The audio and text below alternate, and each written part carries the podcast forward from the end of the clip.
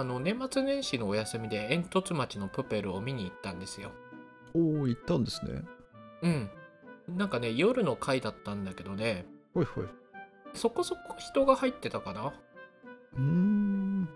煙突町のプペルってあの、子供向けの絵本だからやっぱりお子さんと一緒にこう見る人とかを基本的にはターゲットにしてると思うから夜あんまり人いないのかなと思ってたんだけどあそんなイメージでしたうん。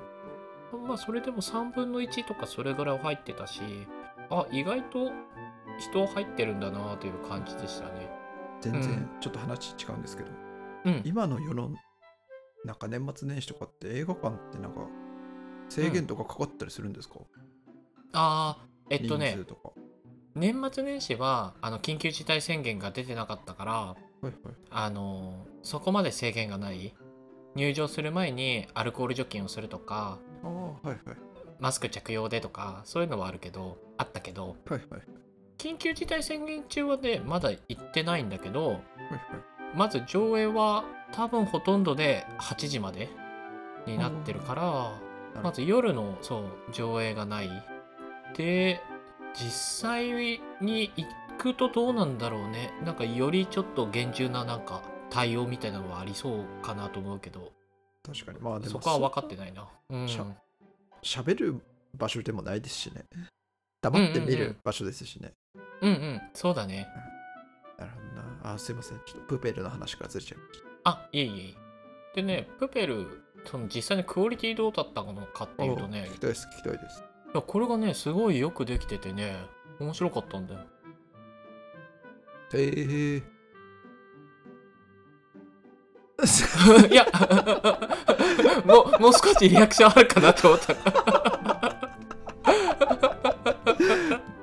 すっごいへえって言っちゃいました。あのプペルを作ってるのがあのススタジオ4度って言ってあのちょっとそのアニメーション映画というかっていうところでは結構有名な制作会社ではい。やっぱりそこが作ってるっていうのもあってあのアニメーション自体のクオリティはすごい高かった。あすごいですうね、ん。なんかここのプペルがうん。上映するためにあのためにっていうか宣伝みたいのでうん。キングコングで結構テレビ出てたりするじゃないですか、うんうんうん。確かに。でしたでした。それうん。それかなんそれの、うん。確かあちこちオードリーって知ってます？あちこち踊り名前だけは知ってる。あこれめちゃくちゃ面白いんでちょっと今度話しますね。あ。あちこちオードリーの話を。ありがとうございます。そこで西野さんが出てて、うん。なんかプペルは、うん。まあ、まず100万人は導入し動員してもまあ失敗ですみたいな話と、うんうんうん。なんかその映画のオチもそこで言っちゃって。ああうんうんうんうん。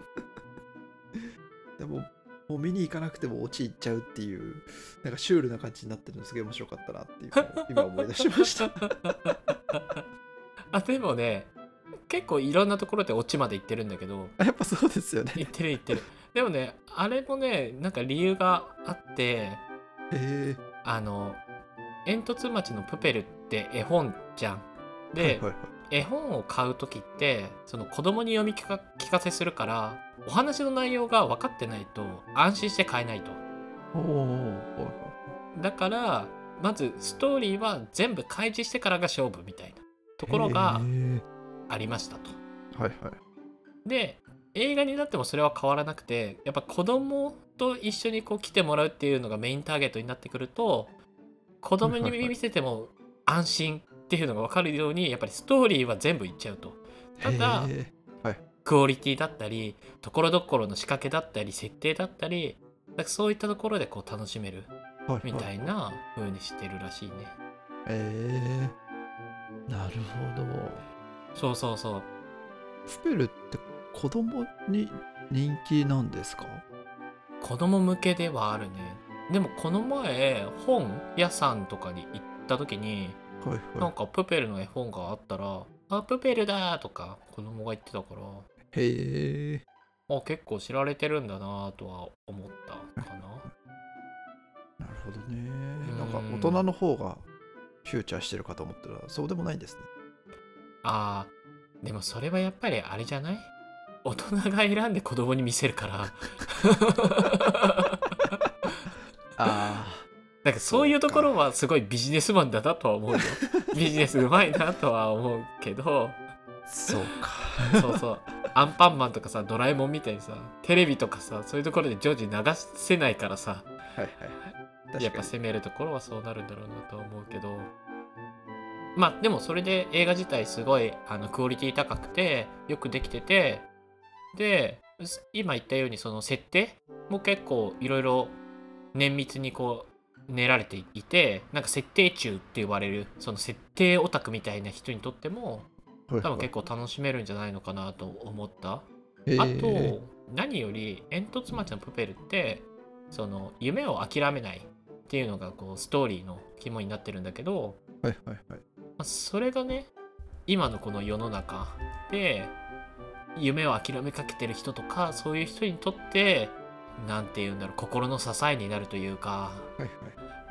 バイブルみたいな風に 受け止められるものになるんじゃないのかなと思いましたね。いい話じゃないですか。そうそう。特にその西野昭弘のそのオンラインサロンのメンバーとかもこの制作にすごい関わっていると思うんだけどその人たちからするとそのなんかメタ的な感じになってるよね。夢を諦めない映画を僕たちは夢を諦めずに作り上げることができたみたいな。はいはい。だからこうよりなんかこの作品がこう好きになってまあバイブルとしてあの 心の支えになってちょっとね。力強く生きていくことができるんじゃないのかなと思うから、うん、オンラインサロンのメンバーでも何でもないですからね。そうそう。だ。そうだね。だただなんかう見る人によってはやっぱりちょっとなんて言うんだろう。まっすぐすぎるストーリーでもう少しその、期待を裏切ったストーリー展開の方が映画は面白いみたいな人にとってはちょっと合わない可能性もあるかなとは思うんだけど、まあもともとが絵本ですもんね。そんな凝った設定でもない。そう。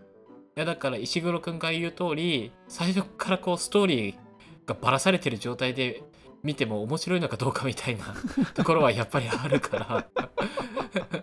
だから人は選ぶけどクオリティも高くておすすめかなっていう感じですかね。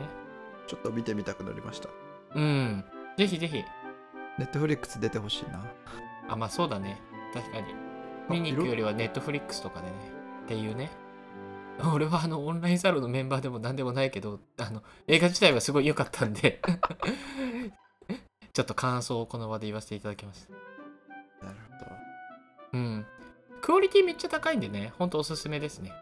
うん。ぜひぜひ。